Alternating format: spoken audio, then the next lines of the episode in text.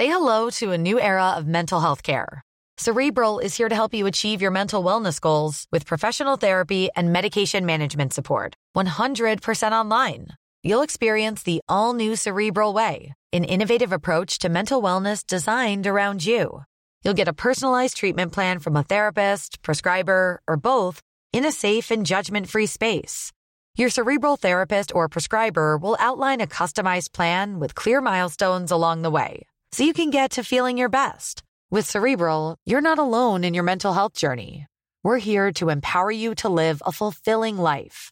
So take that first step towards a brighter future and sign up today at cerebral.com slash podcast and use code ACasts to get 15% off your first month. Offer only valid on monthly plans. Other exclusions may apply. Offer ends July 31st, 2024. See site for details. Millions of people have lost weight with personalized plans from Noom, like Evan, who can't stand salads and still lost 50 pounds. Salads, generally, for most people, are the easy button, right? For me, that wasn't an option. I never really was a salad guy. That's just not who I am. But Noom worked for me. Get your personalized plan today at Noom.com. Real Noom user compensated to provide their story.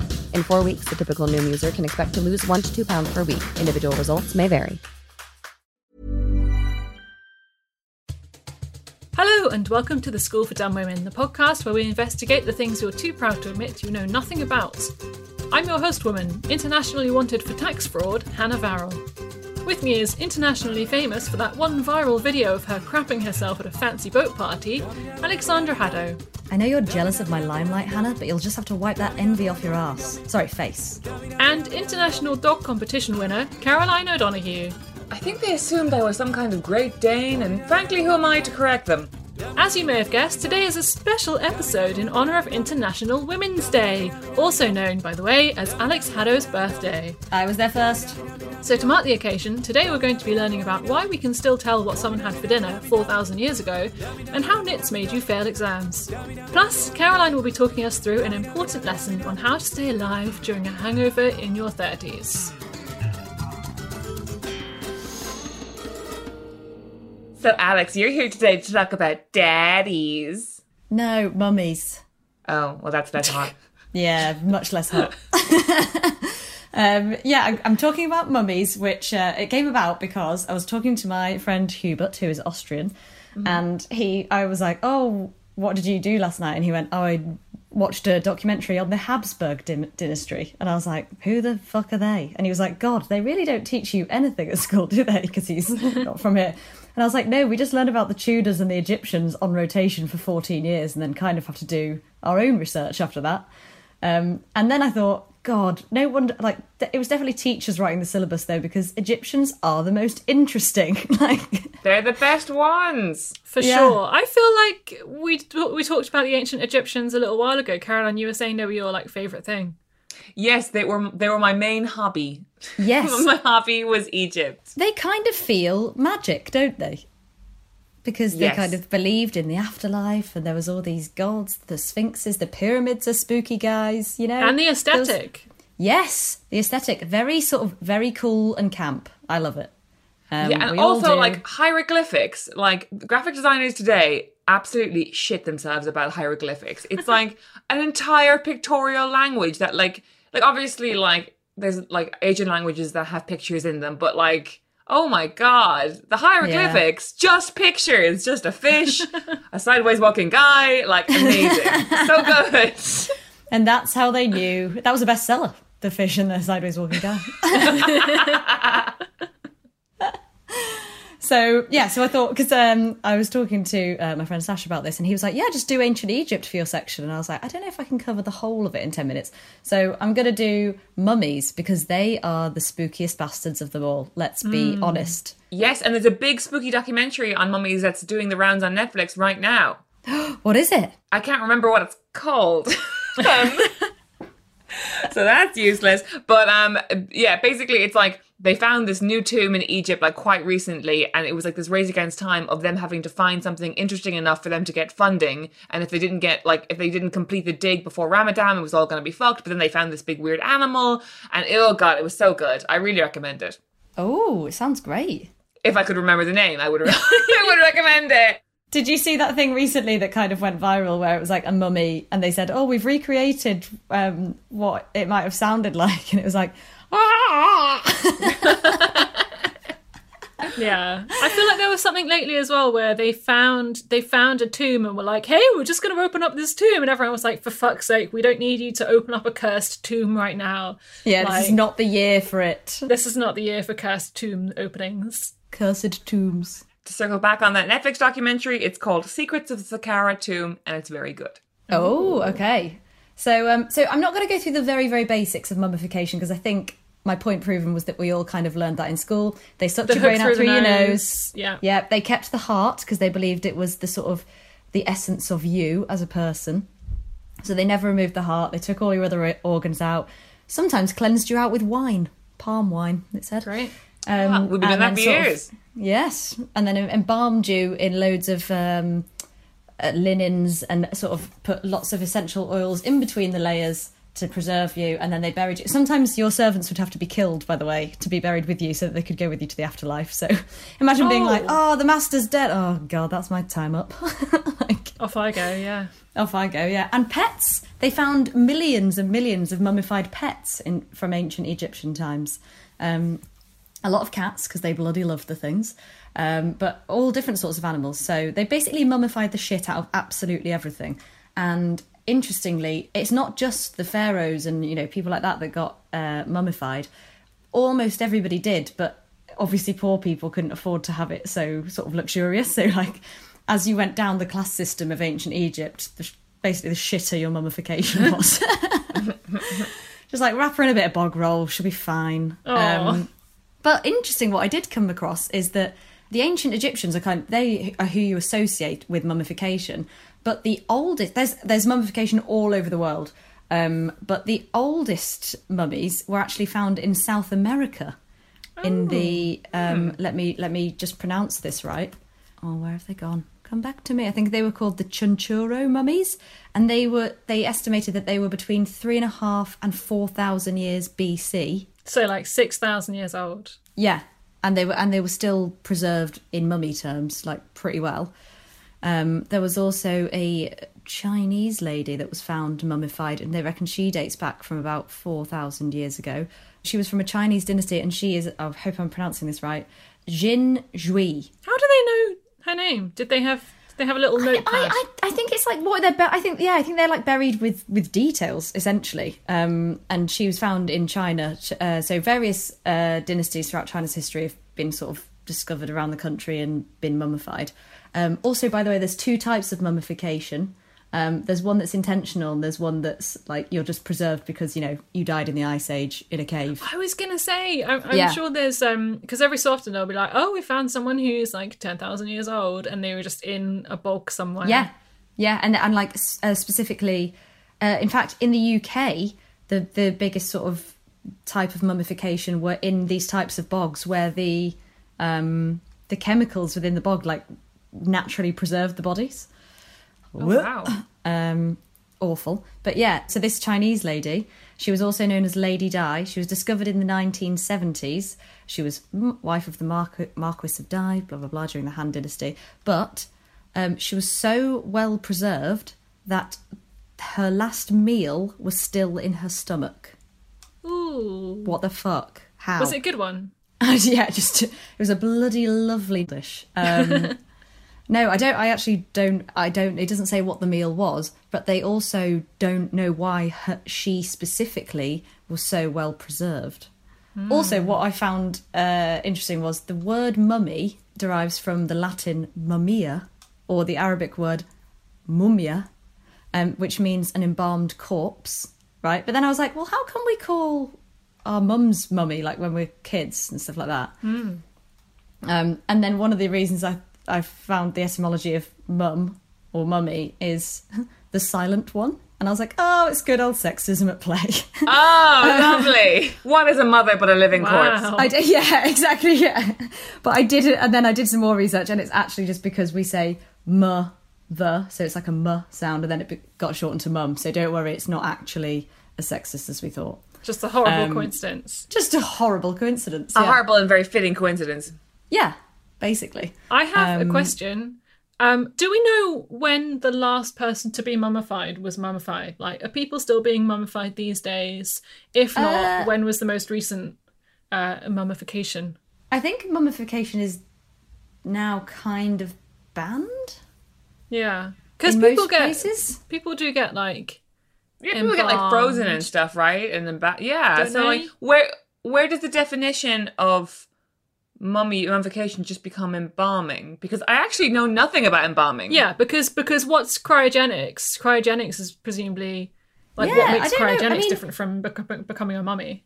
In all my in all my um, research today, I don't I didn't hear of anybody uh, being mummified AD after Ado Domini, Hmm. whatever it is. Um, so basically, I think Jesus must have barred it. Uh, no, but like Jesus everything. barred it. Yeah.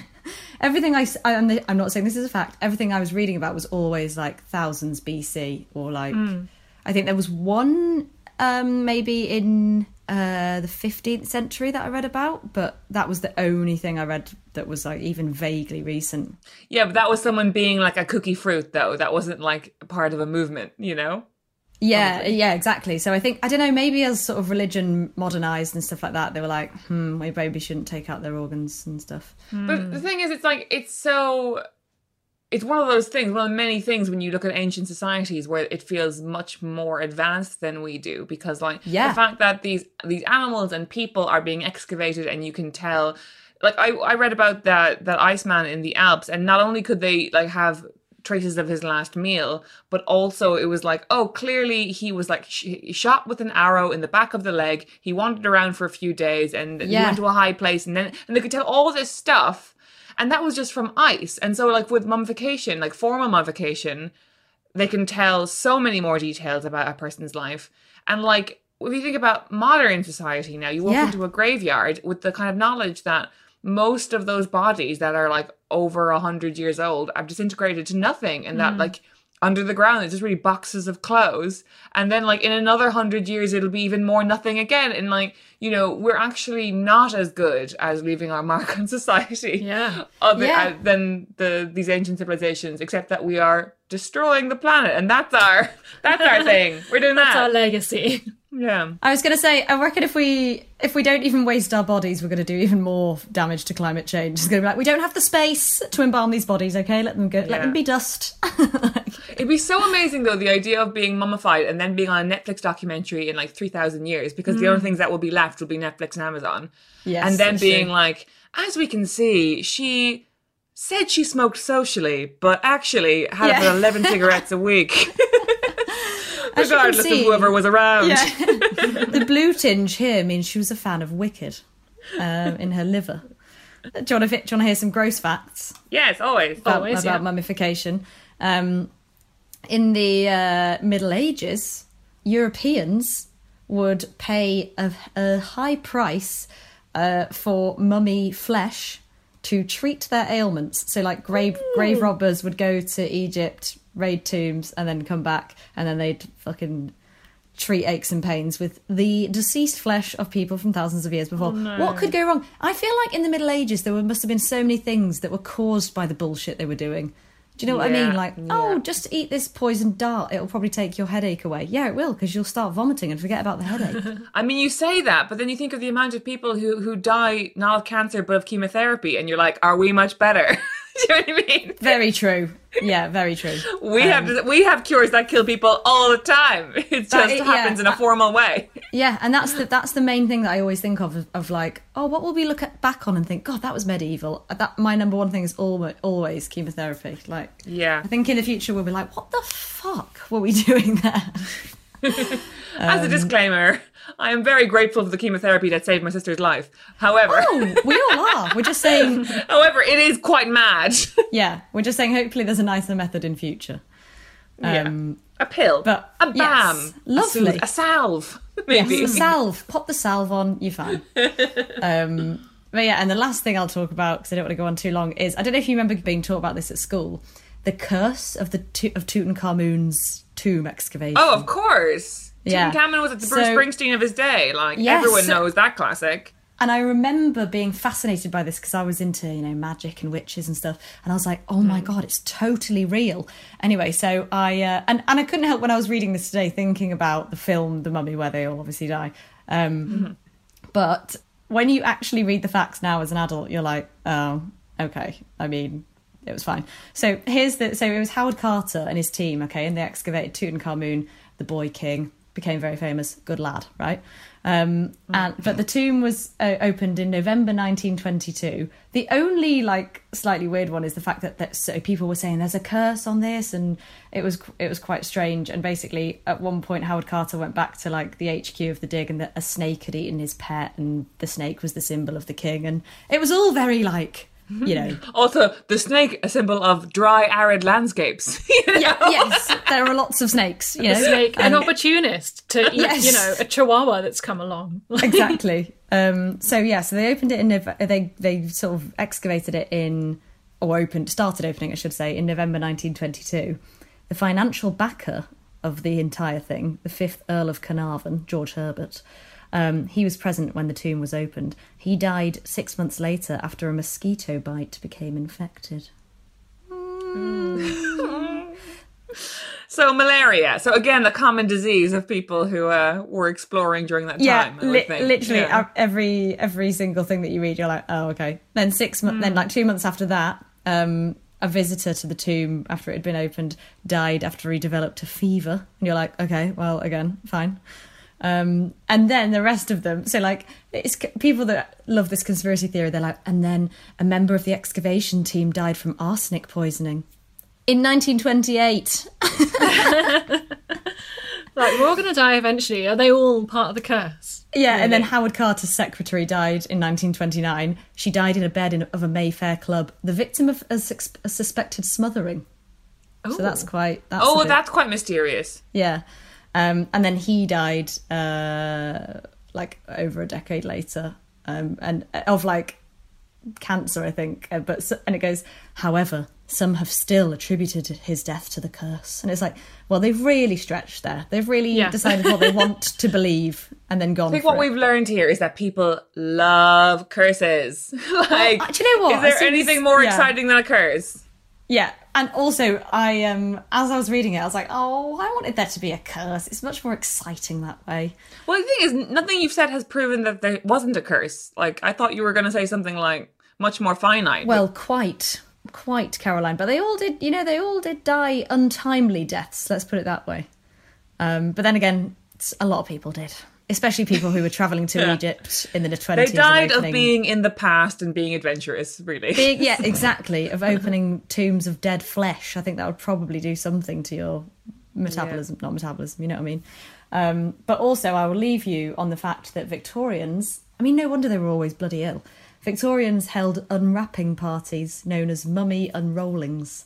So they would gather at the height of Egyptomania um, oh and and unwrap a dead body. What could go wrong? Isn't that pretty much what um Well, what they do on unboxing that is program now. botched? oh God, yeah. It's like someone someone will have a horrible surgery and then they'll unwrap and be like, "Woo! I've got horrible new tits." Yeah, yes. Well, quite.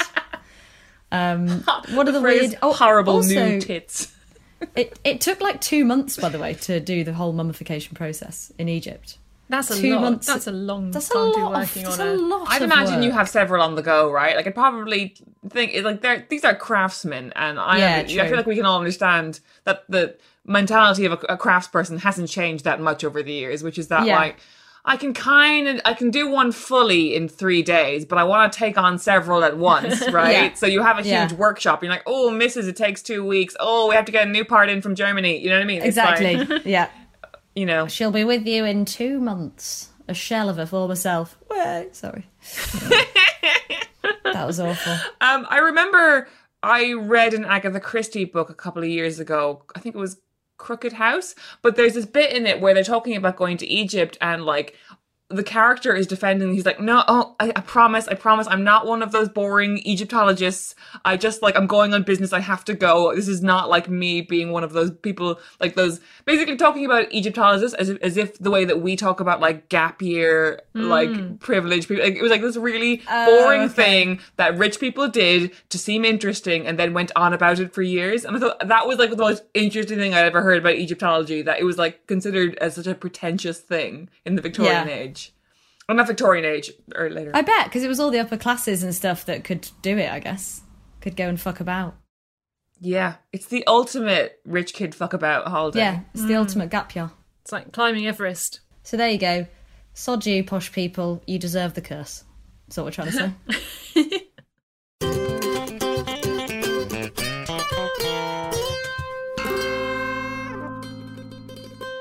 So, Hannah, today you're talking about a common childhood illness that plagued me through not one but both Bush administrations. And it might have been in your own Bush administration, actually, Caroline. Never! I am not that kind of girl! yes, today I thought I would talk about the most international of international women, um, which is nits. And I, I do Ah, feel yes. like we were kind of not sure if we'd actually done nits before. We've definitely talked about nits a lot of times. Um, and we've talked about, we've done a segment on hair before. Um, what's your rela- Caroline? I feel like you have a very storied relationship with nits. a rich and storied relationship with nits, yes. Um, yeah, I just had it a lot. Like, Yeah. and not like which is which just sucks. I, I have I, I, the thing is, I think actually nit on International Women's Day is a great pick because even though anyone can get nits, girls do get nits. yes. like because girls they have a lot of hair, they hang out in tight circles. And they love secrets. They love telling each other like little They love secrets. secrets. They love sleepovers. They love putting their heads Yes. places. Like it's uh, like an all girls primary school is an absolute haven for lies. Yeah. Oh, Alex, God, what's it's- your what's your relationship with nits? Oh, I remember. Th- I remember when you know when someone had them at school, and then you you knew it was coming. Yeah, It was like, oh, so and so's got nits, and then you're like, oh, for fuck's sake, and then you, and then it swept through the whole bloody place, no matter what you did. Um, and I remember I had them once so badly that I put my hand into my roots in the shower and pulled out a nit. I could see it, and it was rank. And um, and I always felt sorry for like you know there was one there was always somebody that sort of had it first, and then they were known as being like manky. Do you know what I mean? yeah, yeah. Um, but it was bloody horrible because you knew you were going to get it once. You know, by the time you knew somebody had it, somebody else already had it, and you'd already played with them. It was too late. Yeah, yeah. yeah, it was it was definitely our coronavirus, wasn't it? Like Yeah. we, Yeah, we it had been that. through this before. Yeah, and it was the smell of the bloody nit stuff. I reckon would it would instantly transport me back to after the shower, having to have it combed through my hair. Oh, it was. Yeah, yeah, yeah. There's, I have such an array of sense memories about nits because there was the, the smell of the light clear stuff that would kill the nits, but then there Yeah. was the spray of uh, the smell of the spray that was supposed to be a repellent that smelled kind of vaguely of like cherries. I don't know if you remember oh, that. Oh, I don't remember. Oh, I don't. I don't think I had that. I don't think it was effective, but I think my mom was just kind of trying anything at that point. Yeah, yeah. And like there would also be this whole thing of like, you know, because the thing what also makes nits so toxic around girl friendship groups is that girls love to exclude other girls. So it would be this sort hmm. of scarlet Yeah. letter crucible style witch hunt of who had them and who didn't and who's getting alienated and who's not. It's oh it's awful stuff, top to bottom. And whoever had them always had to be like, remember they go for clean hair. They go for clean hair. Oh my god, the, the clean hair defense. Yeah. Um, but it- yeah, but I don't know why you don't get them as much as adults. Or are you going to tell us that, Hannah? Because we still hang out in like clubs and stuff in a normal world. Yeah, but I think I think the the theory is that you need to have um, your hair next to someone else's hair that's got nits for thirty seconds to allow time for the nit to transfer. I think even Oh, if you're like at a club and or you know you, you don't, I don't think you have thirty seconds of like hair on hair contact. Yeah, I see what you mean. So you can only get it by boning someone as an adult, basically. Well, I suppose you, yeah, I suppose you could, yeah. Um, I don't see why not. That I should say before we kind of get into this fully, um, I didn't realize head lice purists, like you know scientists, uh, think that um, they say that the word nits actually only refers to the empty louse egg. So they so they say like, oh, you got you know you've got nits because you've got head lice Oh, okay. because the Ah. nits are the egg. But I think that's stupid. I think call it call a nit a nit's a nit. You know. Call Yeah, a nit no. a nit, you know? Call it- Yeah, I do think nit at this point in, in society, it's just like it's an umbrella term for all things that live in your hair. Yes. Yes. Although apparently that's more common. It's more common to call the head louse, the head lice, um, nits in the UK, and in America they they call it like they'd call it like head lice. Oh, Just we lack just like of a, creativity. we just like a bit of slang. Yeah, yeah, yeah. My head's getting itchy as you're. I know, talking to me same. But the base of my skull is Shall we all have a little pause to scratch? um, I have some nit facts. Go on. Um, number one, obviously they they are international women. They're in you know I think they're in every country. They're everywhere. They're everywhere. Um, they're not because I always kind of wonder what's the difference between head lice and like lice on a sort of dog or something like that. Um, but they are they are strictly human head lice. They only they Oh. only live on skull like skulls. Really? What a horrible thing to say. Skulls. yeah, they only live on they they they're adapted to human heads. So you're not going to transfer them to your dog. Your dog's not going to transfer them to you. If your dog's giving you something, then it's like something different, probably. Chlamydia. Yeah. um, they have they have six legs, and they have claws on the end of them to hold onto the hair strand. Um, and they can't jump. I always assumed that they would like jump between your head and someone Yeah, else's, so but they actually I. crawl. They crawl along the hair, which is why it takes like thirty seconds for the um, you know for the transfer to happen. Um, guess what they eat? Skin. Blood? Blood. Yes, Caroline. Yeah. No. do they? Yeah, what do you think they were doing in there? I thought that was a tick, not a nit. No. No. Why did you why did you think they were in your head if they weren't sucking your blood? I thought they just lived on your scalp and loved a bit of dry skin. Oh. They could eat. I mean, I don't see why they couldn't eat the oils that come off of your scalp or something like that. What? So did they cut into your head? They have a little like yeah, sort of tubey thing that sucks up. That's sucks absolutely up blood. disgusting. Absolutely horrible. Yeah. I have some disgusting, like disgusting, disgusting information on this from a website called Lice World, which I was thrilled to learn about. Is a thing. Yeah. um, so yes, when the head louse needs food, it moves around very close to the skin and checks it out until it finds a suitable vein. The head louse then pierces the skin with its mouth parts and adds saliva to the wound to prevent the blood from clotting while the head louse eats. The louse ingests the blood via two small pumps in its head. Oh. I'm so glad I didn't know this information when I was nine because I don't think my Same. self esteem would have ever recovered. If I ever get them ever again, I'm going to freak the fuck out. Yeah. Oh, absolutely. And they eat like several times a day. They're just always sort of like having a little snack, moving around. And so a bit. where does the itching come from? Um, I guess from the little wounds on your scalp when they eat you. And also, they're moving about as well. And they're moving around and sort of, yeah, I guess so. So Um, dreadful.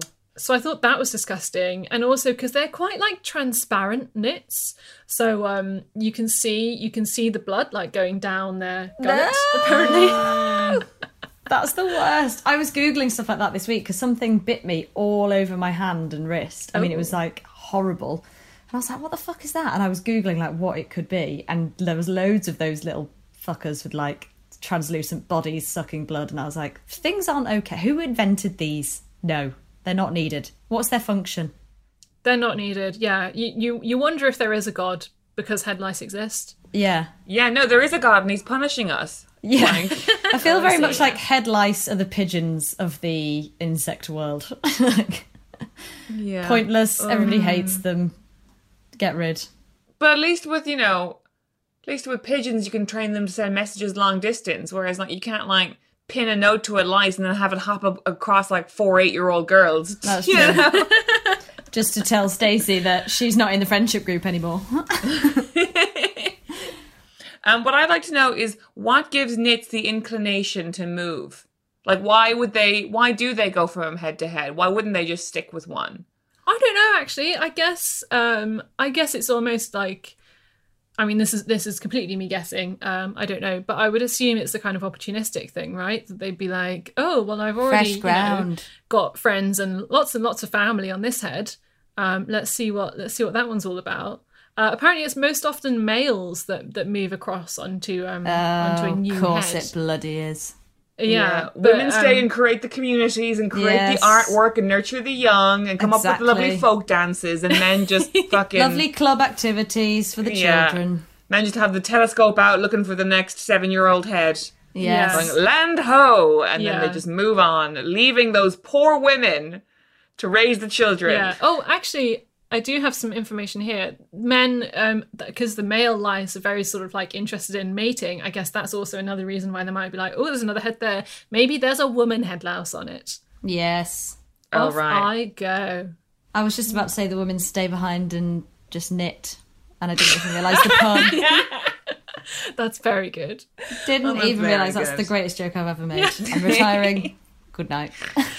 Um, in different in different countries, different regions, apparently, um, head lice are slightly different colours. Like if they if the head lice lives in an area where people people like tend to have blonde hair, um, they might be paler to kind of blend in better. And if they live in an area where people have very dark hair, they might they might be darker. Isn't that cool? That's Yeah, horrible. Yeah. um, and they don't do they don't do wet shits. They only do dry shits. I don't know. that- I They have no poo. of course they poo.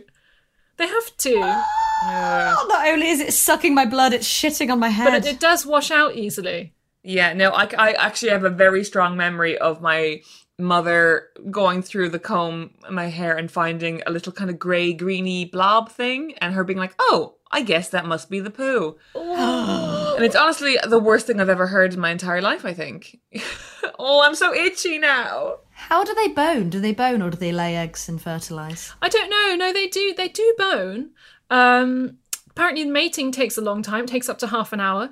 And Oh. uh, after mating, both the male and the female must participate actively to separate from each other. Should one of them die during the mating, they will be stuck together forever. Oh my god. Ugh. This is also from Lice World, by the way, my favourite new website. Imagine that. Like, oh, this is Steve. We had a one night stand, but he died, and now I just got to carry him around everywhere. yeah, how are you supposed to meet someone new with that kind of baggage? I know. Where's your baggage? Attached. Yeah. You're never going to get your hole ever again. No. My God. But I remember as well that the the problem with lice as well is that um obviously you kill them, but if any of if you it's very hard to kill the eggs. So the eggs often hatch Yes. even after you've killed off the first generation, right? So you have to remove like all the eggs, which if you're like a little girl with extremely thick hair, very difficult to do because the eggs are mm. white, right?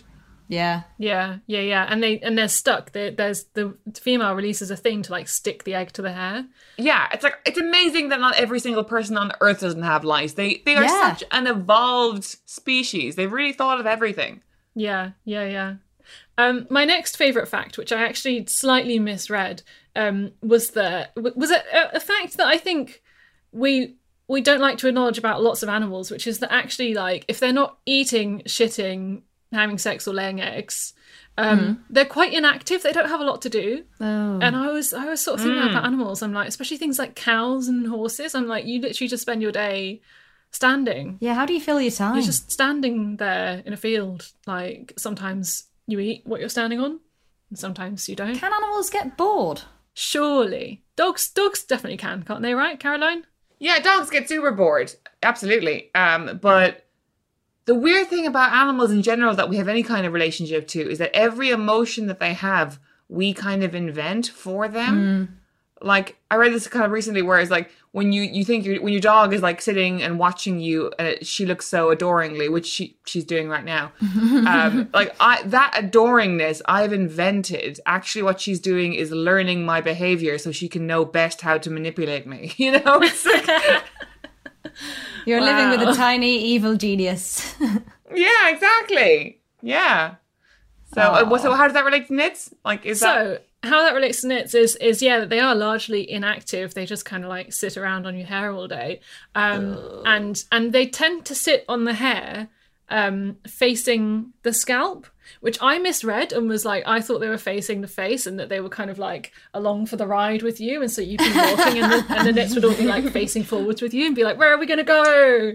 so it's like point of view stuff. yeah, Yeah. very, very like Ratatouille, except not one rat, Yeah. but many, many lines. Yeah, like Ratatouille or like Peep Show or something. Just kind of first person Peep show, perspective. but but lice. Yeah. Yeah. Exactly. So I just I just enjoyed that that at least you can kind of entertain your lice Yeah. um, by going about your business and probably you know maybe it sees a really good head sometimes and it's like come on come on just like just a meter to the right and then we can yeah yeah yeah. Um, I just liked that idea, but actually yeah they're facing the scalp so probably they're just they're just looking at your scalp and they're not actually looking sort of outwards they got to, to the world. Um, I don't know. I assume so. Yeah, Not everything does. they probably have horrible little eyes, don't they? I bet they're just sensory. I bet they're sensory bastards. Yeah. Sensual. Ugh. Um, my my conclusion basically is coming back to the fact that they are head lice are everywhere. They are international women, As are mummies. as are mummies, exactly. And then I thought, hang on, if like you know, I've been reading about how pneumonia cases of pneumonia are down because of lockdown, because of COVID. That you know, like the, all these kind of like side effects that lockdown is having on other Yes. illnesses. And then I was like, what are the head lice doing Oh, during yeah. during yeah. during lockdown? Like, how are they? They surely must have. Oh, but kids are still in school. Some kids are still in school, yeah, like key key Yeah, but worker but they're nowhere near as um you know Close to each other. close to each other as they used to be, and they tend to be in like smaller select groups, right? Yeah, Yes. exactly. So yes. like I know things are really really bad for parents right now with having the kids home a lot and all that kind of stuff, but not having to comb them for nits as much must be a Yes. bloody miracle. yeah, it must must be pretty good. Yeah, Um, only slightly related, just quickly. The flu has almost been eradicated this year, yeah. and isn't the that only mad? the only downside of it is that um, they don't have enough people to try and get a vaccine for next year because they can't get enough sample of the strain. Oh no. Wow. So could we have another COVID but with something else? No, no, no. It's just the, but it's like it's nearly gone. Basically, the flu is nearly gone this year because it's hardly anyone's had it. well, and maybe head lice are nearly gone. You know, Yeah, Endangered species. that's maybe maybe now is the time when we eradicate head lice forever. God, that would be amazing. Yeah. Um, there's been one actual scientific study um, about head lice and COVID. It was in, it was in Argentina. And um, yeah, they, they said that um, the prevalence of head lice decreased significantly uh, from before it was at 69.6%. I don't know what that percentage is of. It can't be that 69% of the population of the of the pop people that they looked at had head lice. That's you don't have 70% prevalence of head lice, do you? No, maybe have had it. maybe have well but then it's but then it's apparently it's 43% during lockdown so um, i don't know where those what those numbers refer to exactly but basically there's fewer head lice That's because good. of lockdown yeah and I, I kind of like having thought about you know the um yeah like the peep show head louse kind of like looking out at the world with you i was kind of like maybe that's sad maybe head lice could have been like our companions during covid like maybe maybe we want them to survive Yeah, you're not you're not alone. yeah, all those like mental health ads you see saying you're not alone is actually referring to your headlines. To your head lice. You're not alone. You're crawling with parasites. And they care very much. Head over to Hulu this March, where our new shows and movies will keep you streaming all month long. Catch the acclaimed movie All of Us Strangers, starring Paul Mescal and Andrew Scott. Stream the new Hulu original limited series We Were the Lucky Ones with Joey King and Logan Lerman. And don't forget about Grey's Anatomy. Every Grey's episode ever is now streaming on Hulu. So, what are you waiting for? Go stream something new on Hulu. Millions of people have lost weight with personalized plans from Noom, like Evan, who can't stand salads and still lost 50 pounds. Salads, generally, for most people, are the easy button, right? For me, that wasn't an option. I never really was a salad guy. That's just not who I am. But Noom worked for me. Get your personalized plan today at Noom.com. Real Noom user compensated to provide their story. In four weeks, the typical Noom user can expect to lose one to two pounds per week. Individual results may vary. Hey, I'm Ryan Reynolds. Recently, I asked Mint Mobile's legal team if big wireless companies are allowed to raise prices due to inflation. They said yes. And then when I asked if raising prices technically violates those onerous two year contracts, they said, What the f are you talking about, you insane Hollywood ass? So to recap, we're cutting the price of Mint Unlimited from $30 a month to just $15 a month. Give it a try at mintmobile.com slash switch. $45 upfront for three months plus taxes and fees. Promo rate for new customers for limited time. Unlimited more than 40 gigabytes per month. Slows. Full terms at mintmobile.com.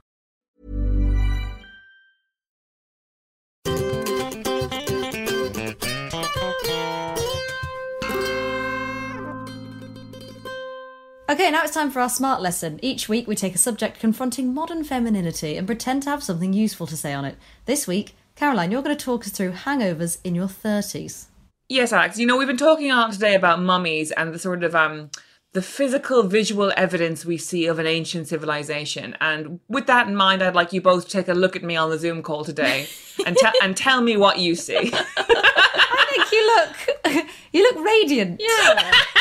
You look like a happy gal. And you're drinking a Diet Coke, so therefore you've got the the blood of life running through you. Yeah, I, I'm drinking Diet Coke. Just just out of shot, there is a plate covered in mayonnaise for where I um once had a, a refried Domino's pizza that I'd salvaged from last night. There's another uh, pint glass of water out of shot. Um, my hair is wet, and in a bun, I am hungover. If I if I was Poirot, I would be going through all of those clues and being like, she ingested a lot of alcohol last night. she simply drank poison. Um, I always think that about uh, going downstairs in the morning after you've been really pissed, and you're like, so it seems I took my coat off here, and then I kept picking stuff up. Evidence suggests. and Yeah. scurry through the fridge. Yeah, evidence suggests I Yeah. heated a pizza because you're like, what the fuck was I doing? And it's always like there, there always comes this vague moment where I like out of the corner of my eye, I think I have like a mouse or something, and then I realize it's just balled up tights at the foot of my stairs. Or like- taking the tights off. there always comes a point when I'm drunk where I just need to have as few physical restraints as possible, and I just like I still want to be wearing clothes, but I can't be wearing a bra or tights or knickers. Yes. and so there's just Yes. like random bits just strewn around my home of like, oh, Lovely. here she is. but um, it got me thinking about sort of hangovers generally, and like I feel very resentful about my age this year because I feel like I just turned 30 and now I'm about to turn 31 and I feel like that even though it's been a long terrible year and we've all hated it and we all want it to end I feel like this has come around way too quickly and I don't deserve it. Hmm. Like how dare you? Like I barely done anything fun this year. I should not like, I should have a year's worth of fun experiences before I have to turn 31 and I'm Yeah. really annoyed Yeah. about it but what I noticed as well is that the closer I get to 31, you know how like your first year in a new decade is basically a freebie. It's not you're not really like, in your 30s yet. Yeah. Yeah. I feel like as I'm coming closer to my first proper year as someone in their 30s, the the fabled 30s hangover is starting to happen to me. Oh, Like, no. did you Alex, did you feel like they got worse when you hit 30? Um, I don't know. Like mine, mine. Yes, on the whole, have got worse, but I've still not reached the stage of like the world is ending hangovers. But I find mine are very sporadic. Like sometimes I get away and I think, oh, scot free. And then sometimes I have like four glasses of wine over the course of a whole evening and wake up feeling like I've been hit by a bus. So yeah, it can be quite random, can't it? It's one of the few Yeah. few true randoms left. Hannah, Yeah. how are you're slightly younger than both me and Alex. How are your hangovers at the moment? I'm a sprightly 29. Thank you very much. Oh, Um, you I mean. I haven't. I don't think I've really had a proper hangover for a year because, like, who's you know, I'm not getting smashed in my own house. Um, All right. but um, All right, Right. Mrs. Morals. I'm like a yeah, just it's kind of like oh, it's not so much fun. But I don't know. I definitely, I definitely feel like some of the worst hangovers I had were actually before I knew what various levels of alcohol would do to me. And there was definitely a period in my twenties where I'd I'd go out after work and not have anything to eat, and then have four pints of beer, which is not like you know an insane amount. But then I'd get home and be like, oh, I need to throw up now. Um, because like, I had was, you know, a Pret salad at lunch at my desk and four pints of Yeah. Taddy's lager. Um, you're, re- you're really calling back to a more joyful time, aren't you? Yeah, yeah, a really Yes. a lovely time of near starvation and cheap beer. but um, yeah, I'm still Ah. waiting for. I'm still waiting for the kind of like.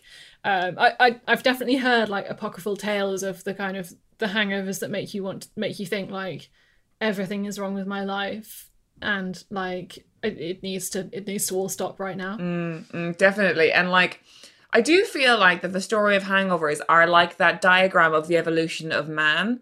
Um, but in reverse. So it's like you start off in your teens like quite springy and resilient, and then the older you get, you're just a sort of a anxious chimp curled over, awaiting death. And I do, gen- and there is like a technical reason for this. It is because that um your liver enzymes apparently diminish with age, so it takes you a longer time to metabolize alcohol. But that doesn't great. explain to me the like existential dread that I'm now feeling. Like it's very it's very I've shamed my ancestors. It's very it's very thousand yard stare into the horizon. And it's also and I think this is very much um a symptom of being a millennial person who spends time online and who's like a lot of careers online. But it's that thing of like, I have said something abhorrent and terrible. I've said I've either said something or done something abhorrent that's so that I don't know is bad yet, but it's gonna Yeah. come and get me. My and best like, mate gets this every weekend, and I'm like, I was with you. We were in a house because she's in my bubble, and I was like, we were in a house in a living room. Like you're, you haven't done anything. like, I'm, yeah, and like, yet there is this lingering suspicion that you have indeed done something. It's Yeah. awful, and like I thought to get me over this hump, I thought I would remember all the humps that have come beforehand. And Yeah. I'm gonna I'm gonna take us through hangovers through various stages in our life. Okay. okay, So, f- first of all, the earliest kind, hangovers in your teens, which don't really exist because you sort of like you expel all of the alcohol the night before, like almost nothing sits mm. because like I would say most of my nights, my proper drunk nights when I was like 16 up, I would probably vomit by the end of the night. and I would wake up like a daisy the next day. I've never ever been sick from booze. But you don't you don't life. really throw up at all, do you? No, but I think that's part of it because I don't want to throw up. I've heaved a lot. Don't get me wrong, but I've never like actually full on vommed. Yeah. And then like I feel hangovers in your early twenties. It's like they're that's when the sort of you know the pain it's when like the headaches and the sort of like oh god what did we do last night thing ends. But I also think that hangovers in your early twenties are very like you trying to reclaim the sleepovers of your mid teens. Oh, yeah. Because it's Yeah. very just like you and two girls under a blanket watching Friends with a big thing of Fanta. It's just like, Yes. we've just taken us being 11, but now we're 21. And we just like are sort of looking after each other, you know? Yeah, we still have that, my gang. We do that every weekend. Not every weekend now. Every weekend usually. And it's, and it's nice. And then I feel like in your sort of mid 20s, to late 20s, you start doing more of the, because you have more money, you start doing more of the midweek work benders. Yes. And that I think is when it really True. starts to set in, like Yeah, big person horrible. hangovers, hmm. Yeah.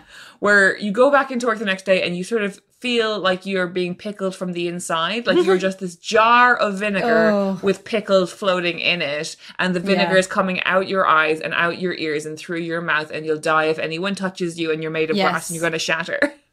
That's the thing, because the, the main tip really for hangovers if is like sleep it off. Like if you get up at ten, you've gone, you've slept through the worst part. Whereas like the worst feeling in the world is getting properly weekend trashed accidentally in the week, and then having to get up at half seven and get on a hmm. tube and go into the office. Yeah. Hell on earth. And at least I think when you're a bit younger in the kind of a, sort of a younger office culture, everyone else is kind of in the same boat as you. Yeah. Like if you didn't get drunk with them last night, they got drunk with somebody else, and you're all kind of in that thing where you're like, oh, let's like, let's go out and take a long lunch, or let's all go to the th- place around the corner that does cheese toasties, or Yeah. like, there's a kind of a community sensibility about it, isn't there? Yeah, communal delirium. Yeah, exactly. And uh and then like generally by the time you're ready to go home for home, you can either have another pint or you you feel kind of fine, you know, or you're to have like a nice soft night with an oven pizza in your housemate, you know. yeah, yeah. But now that I'm in this spot, the only thing that's good about it is that I can get Deliveroo with no worry that it will bankrupt me. Yeah. So that's nice. But the existential dread is hurting me. and also um, and also I found this thing has started to happen as well where the option to sleep it off until noon has vanished because it's like Yes. my my heart rate increases or something while I'm drunk into sleep, and I wake up just feeling like very panicked and like I'm about to have a heart attack and I have a disease. Yeah, mm. that that that heart beating thing is your body trying to get rid of the alcohol and pump it away through your system. Oh God, that's sad, isn't it? It's so sad. Our poor little heart. She tries so hard. Have a have a calming drink. Do don't whatever you do, have a cup of coffee or tea or have a diet coke that early because you'll go into what I call panic mode. Ugh. Panic station 101. Yeah, you have like have like some squash, a big thing, a pint of squash. Yeah, it's so lame. I think as well I might be in the situation because I um I had been doing a lot of like like steady sort of like glass of wine with dinner thing. Like Yeah. basically every night for about three weeks there. And me and Gavin kind of fight we're like, oh, this is getting a bit bad. And both of us feel sort of anxious and sweaty all the time. Maybe we should just quit drinking for a week and see how we feel. And we did that and it was amazing. And we both woke up at 7:30 every day and we both felt better. And then that amazing feeling you get when you stop drinking for a while is also the perfect feeling to want to have a drink. Yes, Because you is that, feel yeah. like really like yeah, chatty and lively. Like let's like let's go for a walk around the neighborhood and have a beer, kind of thing. And now let's Yeah, walk yeah. three times around the neighborhood with this beer and sort of talk to people as we see them. And oh god, it's sunny and we're all full of life again. And maybe the disease will end. yeah. And here I am. bloody optimism to sends us worse. That's the balance of life. I do think that that is like a problem as well, isn't it? That like not not drinking lots regularly lowers your threshold for how much drink affects you. And then you're like, Yeah. okay, I'm going to go out and have like, I don't know, like I, I can have half a bottle of wine and be like, this is terrible. Whereas before I could do that without, you know, too much of a problem. Yeah, yeah. It is amazing. It is incredible that we choose to ingest this poison so frequently. Hmm. Their poor little heart just can't take it. And also you have a you have a dog, right? So like probably even if you didn't want to get up, she'd be like, Hi, Caroline, hi. Oh my god, she's literally she's been so patient today and I can tell she's so angry. Oh. She's literally at my leg right now because she hasn't been out yet, so we kind of have to wrap up. I know. Imagine imagine being this hungover and then having a kid. Oh god. Saints, all of them. Honestly, Should we do some quick fire tips for hangovers in your thirties? Yes. throw your phone away. Because the amount of times I've sent messages where I've been like, "What? I didn't even mean that." Yeah, yeah, and the thing of like, I I really hate that hangover spot of like you're on your phone in front of the TV and it like, it's just horrible and you're just scrolling and not paying attention to anything. yeah, the concentration levels have gone the next day. I think the only thing that's made today nice is that I had my phone in another room and I was reading like like the collected AA Gill, which is just fun. And it's like, oh, this is like reading, but it's not like hard reading. And like he's funny and he's obviously really good.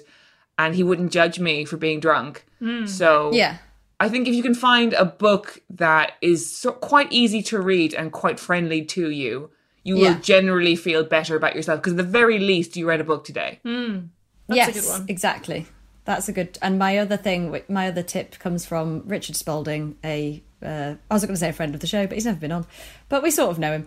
Um, he always says, "Don't lie to yourself. Prepare for the hangover with a selection of drinks and the first thing you're going to want to eat in the morning in the house, so you don't have to go out to the shop and get it." So he always gets like a Ribena, a Diet Coke. Yeah. Ribena is a lifesaver for hangovers. Yeah, Yeah, And having like, a you selection know- of bevs is definitely something that makes you feel more in control. a selection of bevs and like you know whatever you're going to want to eat for breakfast and then you just feel like okay i've tackled that without having to do a dreaded like trip Ugh, the horrible like trip to the corner shop when you have to put like a coat over Yeah. sweatpants and you've got Yeah. no bra on and the, the, the misty rain in your face and like Yeah. the guy gives you oh. attitude about it. It's ugh. and like pe- people that the worst thing ever is when you've been on like a real bender and you basically you either haven't been to sleep or you've you know people you start seeing people get up for a jog or something and you're like oh i've passed into the bad place Ugh, it's so the bad place. I was actually really grateful this morning that the the sky was just that horrible low white. So I was like, oh, no one can judge me for being inside during this. But now actually the lovely blue sky, so I think I'm gonna go walk the dog and feel good about my life. Well, that's all for this week. If you enjoyed listening to this episode, you can hear more by searching School for Dumb Women on your favourite podcast app and following us on the usual social media platforms at Dumb Women Pod. You can also hear us on Soho Radio on the Culture Channel. Thank you to Gavin Day for our artwork, Harry Harris for our jingles, and Soho Radio Studios. Goodbye, good hangover. goodbye mummies I'm a jar of pickles.